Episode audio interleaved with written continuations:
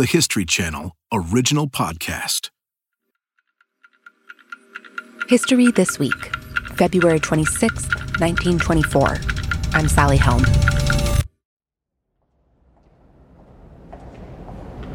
As they enter the courtroom in Munich, the audience has to submit to a search to make sure they're not smuggling in any weapons.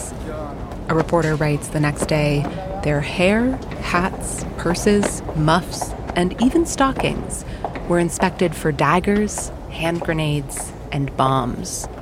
And also for hat pins exceeding the limit allowed by the authorities. Those authorities are not taking any chances. The defendants in this trial are charged with an attempted coup, in German, a putsch. They tried to overthrow the government of the Weimar Republic and almost succeeded. There have been rumors that their supporters might try to storm the courtroom, free the defendants, and finish what they started. When the audience finally makes it through security, they enter a big, drafty room. It wasn't designed as a courtroom. This building had been a school for soldiers, and this room was their dining hall. The school was shut down recently because the majority of the cadets had supported the attempted coup, marched against the government, alongside the defendants, who now enter this former dining hall to face a charge of high treason. The first defendant is a general in civilian clothes, a blue suit. The second follows a few steps behind, carrying a briefcase. He isn't an imposing figure. One observer writes that he looked, quote, for all the world like a traveling salesman for a clothing firm. When the judge enters a few minutes later and reads this man's name into the record, he identifies him as a Munich writer named Adolf Hitler. Today, Hitler's first attempt to seize power. How did his 1923 coup fail? And why would Hitler later say that this failure was perhaps the greatest good fortune of my life?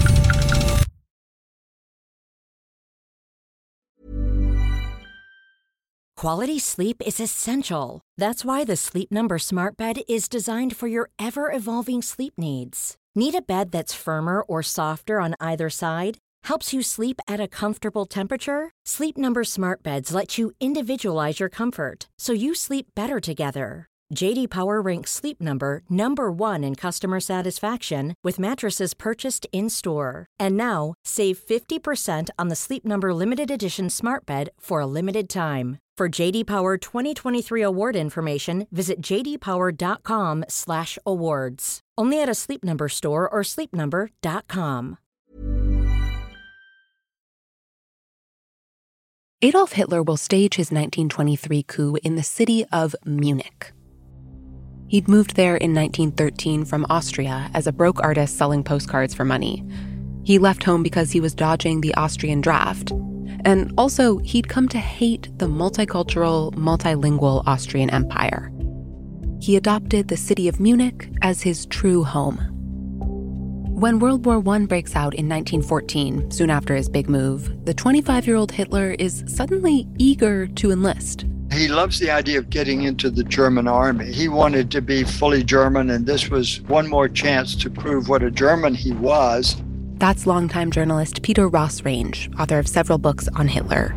He told us the young Hitler fights in the Bavarian army. Munich is the state capital of Bavaria. And in October of 1918, a mustard gas attack leaves him temporarily blind. He's in the hospital, recovering, when he hears the news of Germany's surrender. He was devastated, according to his own account, by the news. You know, after four years, all was lost. And soon, all was chaos in Germany. The economy tanks, inflation skyrockets, people can't trust that money will have value tomorrow. Sometimes people would prefer to barter food for things, for instance, two eggs for very expensive opera tickets. Then food itself becomes scarce. There was starvation, there were hunger riots. In the midst of it all, Germany establishes its first democracy, the Weimar Republic.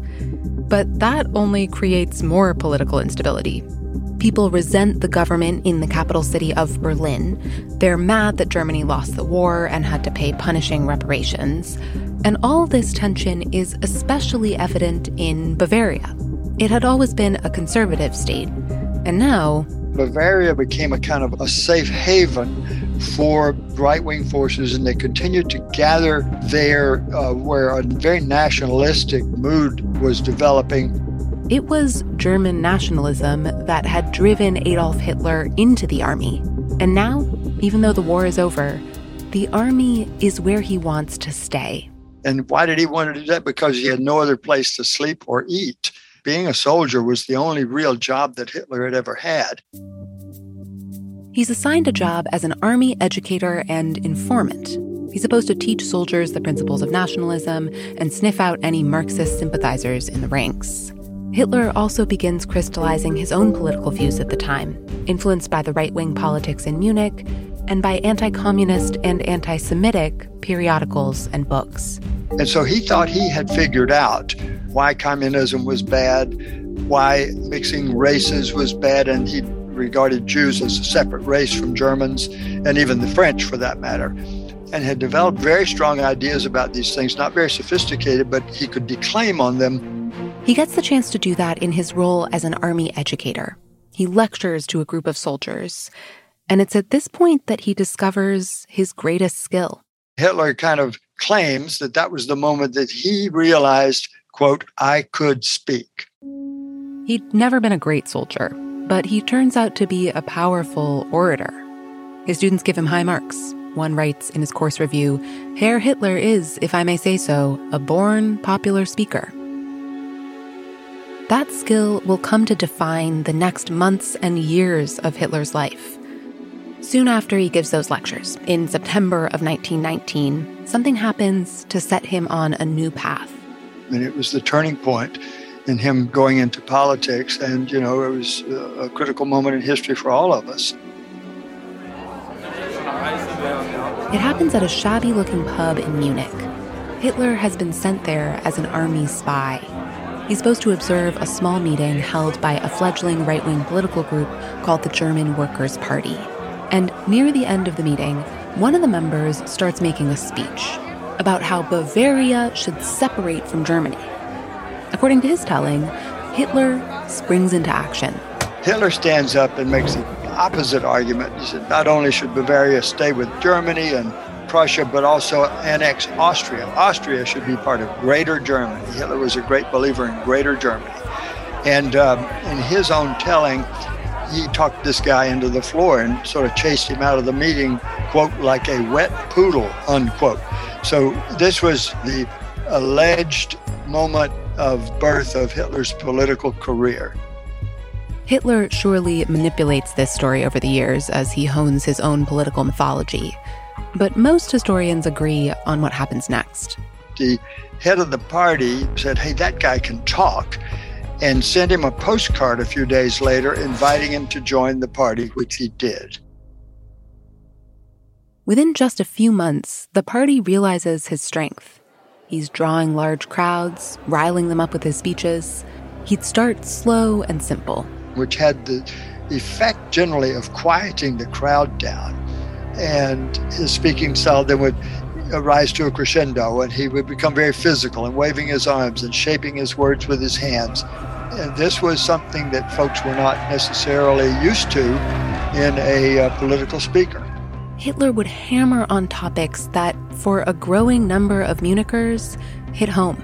German nationalism, national greatness, the inflation problem, the horrible guys in Berlin who were running the country into the ground the guys who many Germans blamed for their loss in World War I. This appealed in particular to working class Germans, especially those who had been soldiers. And they felt that Hitler was a person who could get the country back on the right track and who was promoting their point of view. In his speeches, Hitler finds a scapegoat. He singles out Jewish people as a quote, virus infecting the country at the time, anti Semitism was not uncommon in Germany, but Hitler's way of thinking was much sharper, much more aggressive, encouraging violence among the members and turning it into what we came to know as the Nazi Party. It wasn't just Munich's working classes who loved Hitler's speeches. He also made friends among the Munich elite. One of them helped him start a newspaper that would become a major propaganda outlet for the Nazis. And in the summer of 1921, Hitler declares himself the sole leader of his party. Over the next two years, the Nazi presence in Munich continues to grow. Membership skyrockets from 20,000 to 55,000 in 1923 alone. But in the larger world of German politics, the Nazis were just a blip. Communists alone had 300,000 members in Germany, and the Social Democrats had 2 million. Hitler is undeterred. In fact, in 1923, he decides it is time for the Nazi Party and him to seize control of Munich and then of the German capital, Berlin. The year before, Mussolini had staged his famous March on Rome and taken over the Italian government. This galvanizes Hitler. He wanted to take over the government of Bavaria, the state government, and then very shortly thereafter stage, quote, a march on Berlin, just like Mussolini's march on Rome. He's planning a coup. In German, a putsch. And in November of 1923, he sees his moment. German society is still in turmoil. Inflation has continued to soar, and the General State Commissioner of Bavaria announces that he is going to hold a meeting at a big beer hall in Munich. He's a conservative politician named Gustav von Kahr. And with him at the meeting will be two other powerful Bavarians General Otto von Lossow, who controls the German military in Bavaria, and Colonel Hans Ritter von Seisser, head of the Bavarian State Police. If Hitler wants to take over Berlin, he'll need their support. Luckily for him, they all hate the Weimar Republic and have talked about overthrowing it themselves. Unluckily for him, they considered him a crazy extremist and they want nothing to do with Hitler's putsch. But he is persistent. He decides he's just going to show up at the beer hall gathering, see if he can persuade the three men to view things his way, with the help of a few hundred of his armed supporters.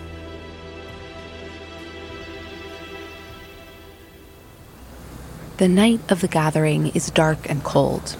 It's about to snow, some 3,000 people have squeezed into the beer hall to hear Kahr speak politicians, military leaders, the press. Waitresses are carrying beer steins from place to place. Some of the men are smoking cigars and eating ox steaks. Meanwhile, outside the beer hall are Hitler's armed men. Around 8:30 p.m., not long after the event begins, Hitler himself shows up in a bright red Mercedes. Hitler is dressed, some people say he was dressed like a waiter, and nobody pays hardly any attention to him at all. Finally, a little late, Gustav Kahr gets up to begin his speech. Not long after, Hitler bursts through the doors. He elbows his way through the crowd towards the podium. Hitler shouts for the crowd to quiet down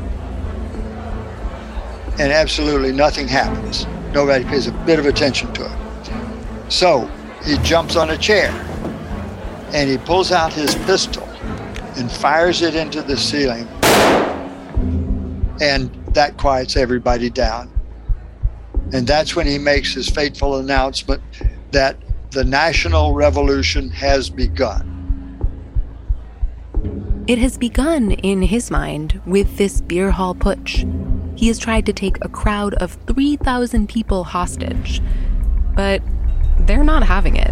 No one knows who he is, really, and he seems insane. And so he is rejected out of hand by most of the people in the room. They jeer at him, call him names.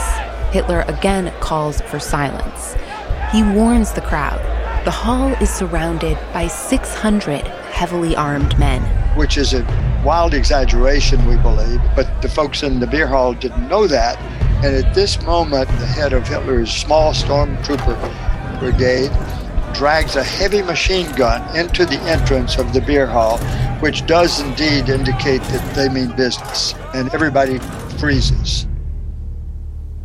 By this point, Hitler is riled up. He looks like a guy who may be a little bit crazy, who may be foaming at the mouth. He takes Kahr, Lossow, and Seisser into a side room guarded by armed men. There, he tries to convince them to join his revolution. He promises them high positions in his new government. He says they'll be serving a great nationalistic cause. And he gets carried away with this at one point and lets them know that he has more bullets in his pistol. And if worse comes to worse, he will shoot them and maybe even shoot himself. This was the first time in this interesting event when Hitler talks about shooting himself. It's not the last time. But despite these threats, the three leaders aren't buying it. Hitler's starting to get antsy. He's anxiously awaiting the arrival of a secret weapon, but the guy is late. So Hitler decides to do what he does best stir up the crowd. He knows he doesn't have the crowd on his side yet. So Hitler goes out and begins making a speech, basically preaching his nationalistic message. One eyewitness says it was like turning a glove inside out I don't know about loving him, but they certainly came to support him very strongly. It's exactly what he'd hoped for. The same people who had essentially booed Hitler are now cheering him on. Hitler walks back into the room where the three men are being held. Now Hitler's able to say to them, You're not just with me, you're with this crowd, you're with the people. And then, like clockwork, his secret weapon finally arrives.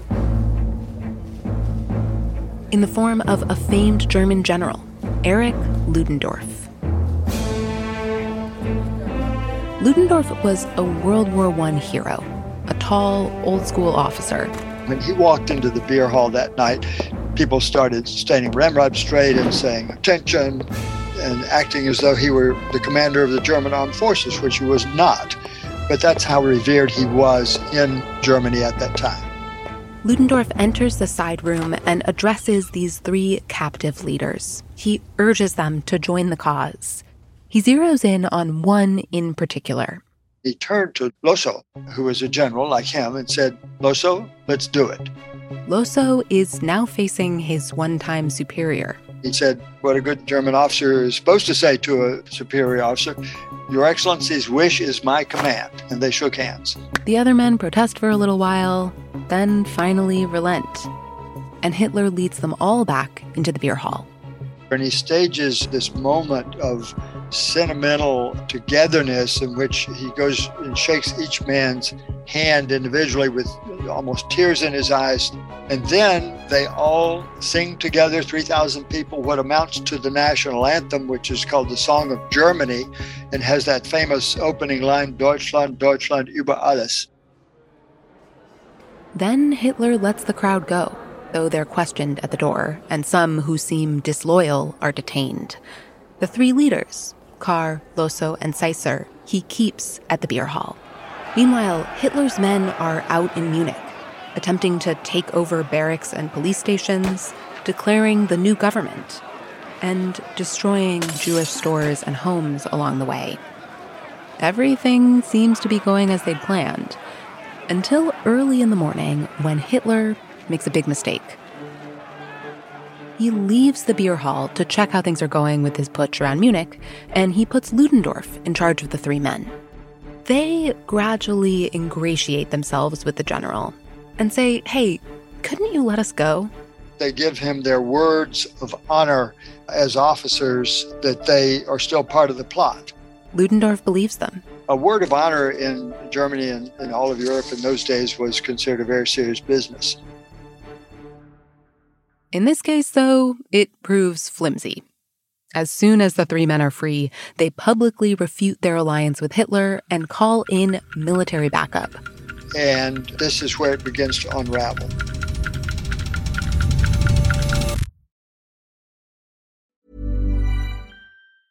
Quality sleep is essential. That's why the Sleep Number Smart Bed is designed for your ever evolving sleep needs. Need a bed that's firmer or softer on either side? Helps you sleep at a comfortable temperature? Sleep Number Smart Beds let you individualize your comfort so you sleep better together. JD Power ranks Sleep Number number 1 in customer satisfaction with mattresses purchased in-store. And now, save 50% on the Sleep Number limited edition Smart Bed for a limited time. For JD Power 2023 award information, visit jdpower.com/awards. Only at a Sleep Number store or sleepnumber.com. Hey, it's Danny Pellegrino from Everything Iconic.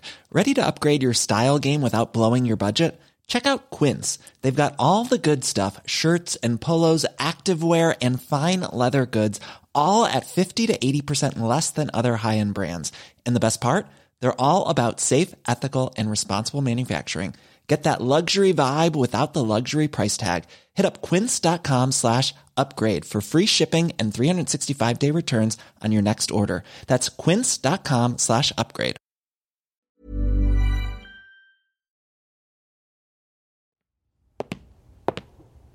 Hitler comes back to the beer hall to find the men gone.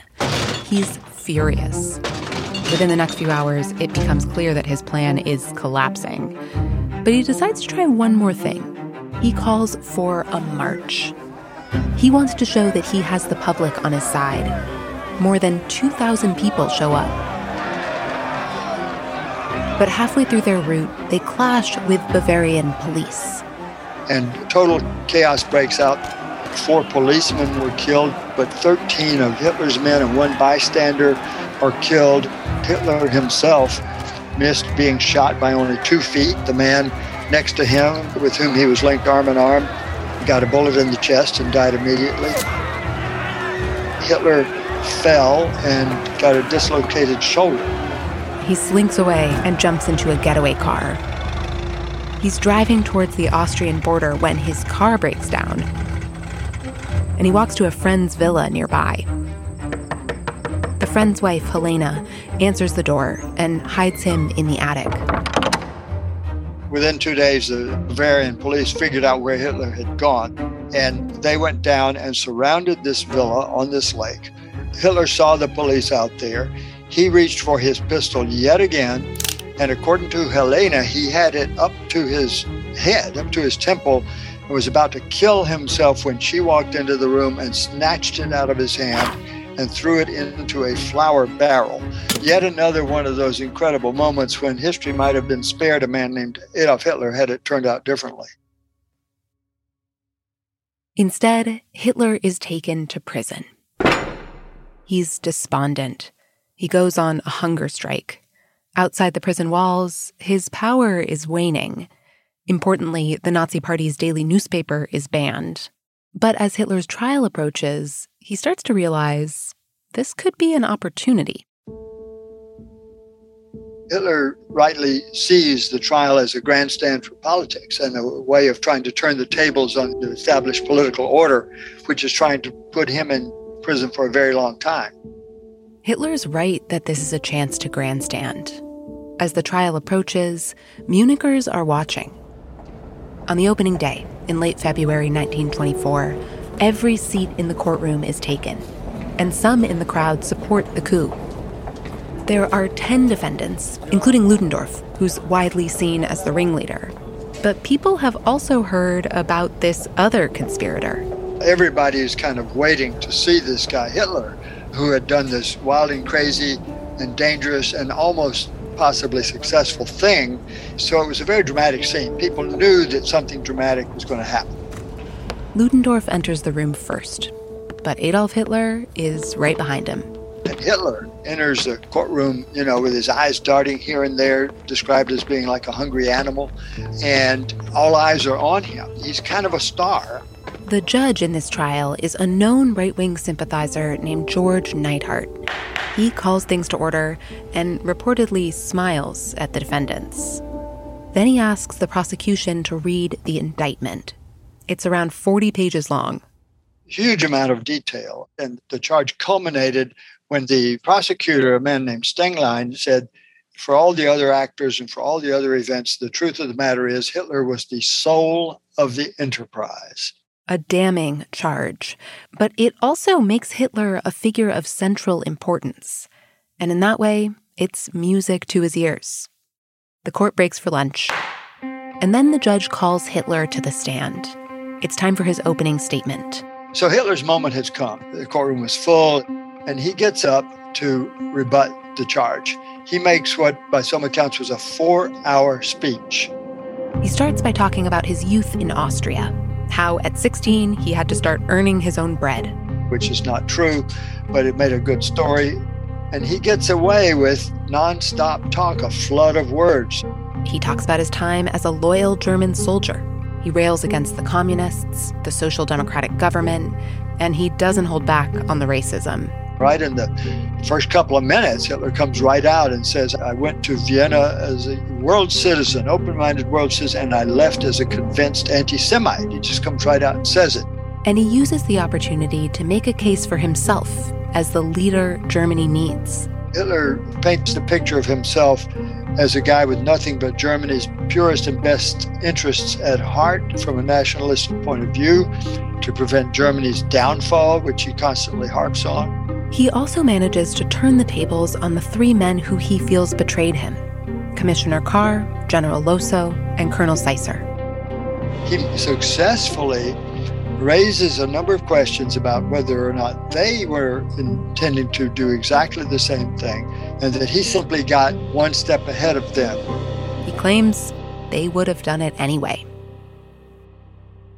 The marathon speech turns the courtroom into a theater. People are clapping and laughing on cue. One reporter calls it a dazzling performance. Hitler is using the same tricks that have galvanized working class Munichers for years. But now his audience is the world. It made a very big first impression and it got the headlines to go with it, which is exactly what he wanted. From then on, the trial turns into something of an Adolf Hitler showcase. He even gets the chance to question some of the prosecution's witnesses, which was legal, though not standard practice. When he questions General Lossow, things get heated. They call each other names. The judge tries to calm things down, but no dice. And finally, Hitler says the only one here who has broken his word of honor is the lieutenant general himself. And accusing a general of the army of having broken his word of honor was the kind of thing that used to lead to duels or worse. Hitler does apologize, but Lossow walks out and declares that he is not coming back. So it can also once again be said Hitler got the upper hand.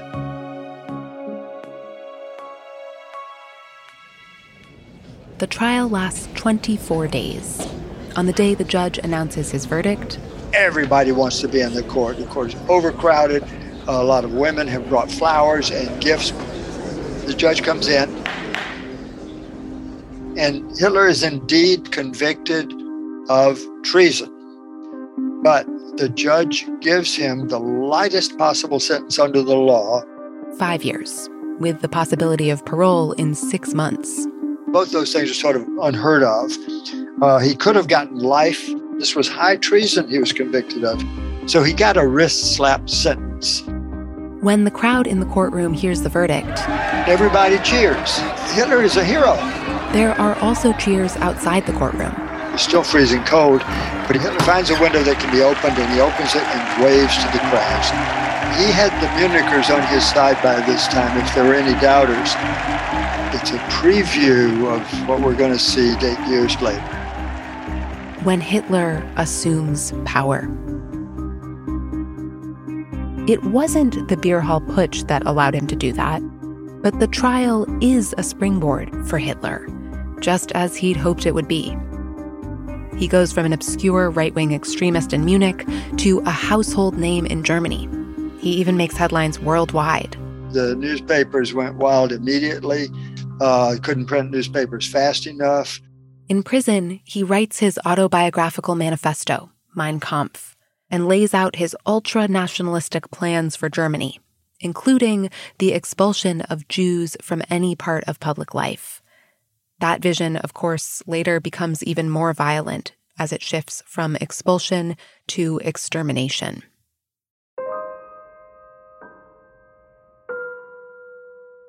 Hitler emerges from prison with a new vision for his future.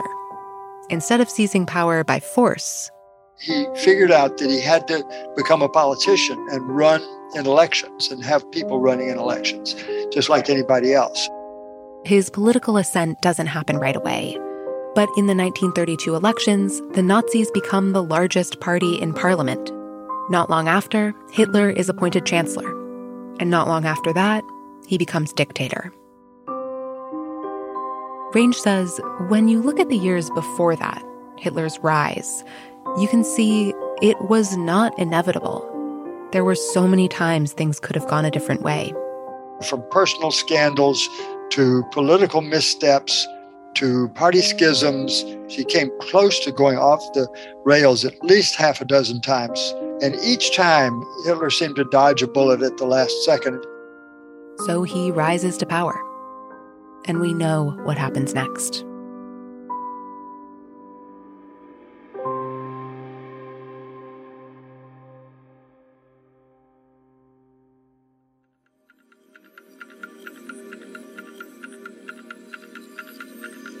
Thanks for listening to History This Week. For more moments throughout history that are also worth watching, check your local TV listings to find out what's on the History Channel today. If you want to get in touch, shoot us an email at our email address, historythisweek at history.com, or you can leave us a voicemail, 212 351 0410. We are listening and we love to hear from you. Thank you to Thomas Weber for speaking with us for this episode. He's the author of the book Becoming Hitler. Thanks also to Peter Ross Range, who you heard in this episode. He's the author of 1924, The Year That Made Hitler. We also read David King's book, The Trial of Adolf Hitler, in researching this episode. It is a great resource if you want to learn more about this story. This episode was produced by Julie Magruder, sound designed by Bill Moss, and story edited by Jennifer Gorin. History This Week is also produced by Ben Dickstein, Julia Press, and me, Sally Helm. Our researcher is Emma Fredericks. Our executive producers are McKamey Lynn and Jesse Katz. Don't forget to subscribe, rate, and review History This Week wherever you get your podcasts. And we will see you next week.